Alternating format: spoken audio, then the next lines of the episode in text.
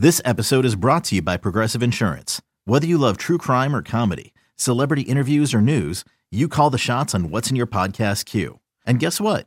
Now you can call them on your auto insurance too with the Name Your Price tool from Progressive. It works just the way it sounds. You tell Progressive how much you want to pay for car insurance, and they'll show you coverage options that fit your budget. Get your quote today at progressive.com to join the over 28 million drivers who trust Progressive. Progressive Casualty Insurance Company and Affiliates. Price and coverage match limited by state law. You could spend the weekend doing the same old whatever, or you could conquer the weekend in the all-new Hyundai Santa Fe. Visit HyundaiUSA.com for more details. Hyundai, there's joy in every journey. Is there a feeling of despair amongst the coaching staff that they believe we either we, we've got to go for it we've got four downs to make a first and if we don't then you know one we're, we're not good enough we don't deserve a first or you know I, I just don't understand why so aggressive on every single fourth down Yeah, every single game. You know, there's certainly games where you play.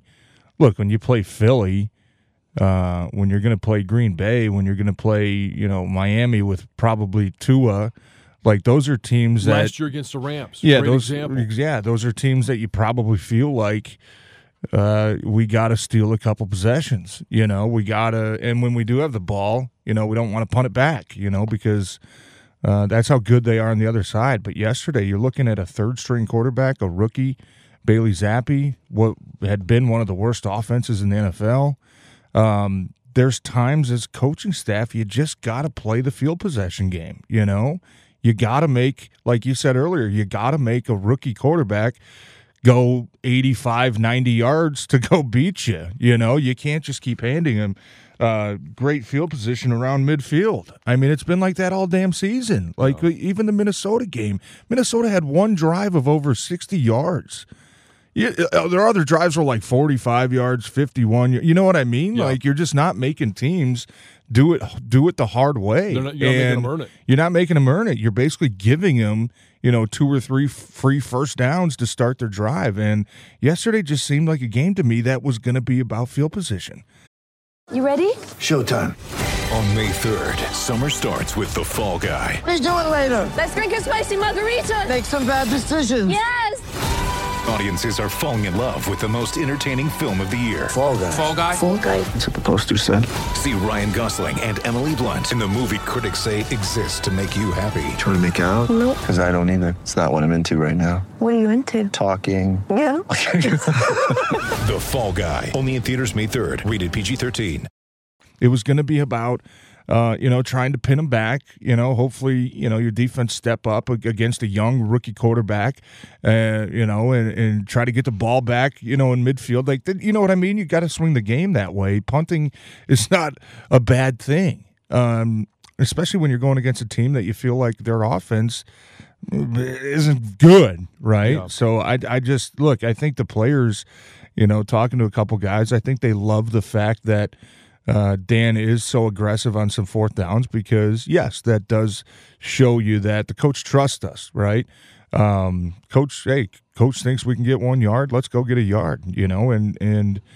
Uh, you know, obviously couldn't get it done yesterday, but there was just so many confusing things that went on. I mean, you know, Well- Stenberg starting at right guard over Evan Brown or Dan Skipper. I mean, we saw Stenberg first couple weeks uh, look like he's not a starting lineman, right? And they roll him out yesterday in that first fourth and one. They run behind him instead over your, you know, all pro or your Pro Bowl left guard and, and Taylor Decker, and it's like, what are we doing? And then later in the game, a third and two, you know, you got a clear design where you know right tackle's blocking down. Somebody's supposed to pull and kick out that defensive end. Doesn't happen. You lose seven yards. You know what I mean? Like you Yeah. can't afford to to make those mistakes and just man, it just it was a bad day offensively. You know, it was a bad day. We've said about that the first four weeks. We said, you know, it was a bad day defensively. Right, offense was rolling. Yesterday was just uh, man, and and and we knew it was going to come at some point. We knew the offense wasn't going to be able to sustain, you know, 35, 40 points a game. That just doesn't happen. Uh, sooner or later, you're going to run into a little bit of a roadblock. Um, we just didn't expect it to be that bad. You know, and, and I think that uh, you, it's you can't point the finger at one person. I mean, the coaches got out coached. Jared Goff never looked comfortable. The offensive line uh, probably had a forgettable day. Um, you know, wide receivers dropping a couple passes. I mean, you know, it, it's just offensively, uh, everything that could have gone wrong went wrong. And when you throw in the fact that, you know, there were a couple questionable coaching decisions as well, um, this team's just not good enough to overcome all that.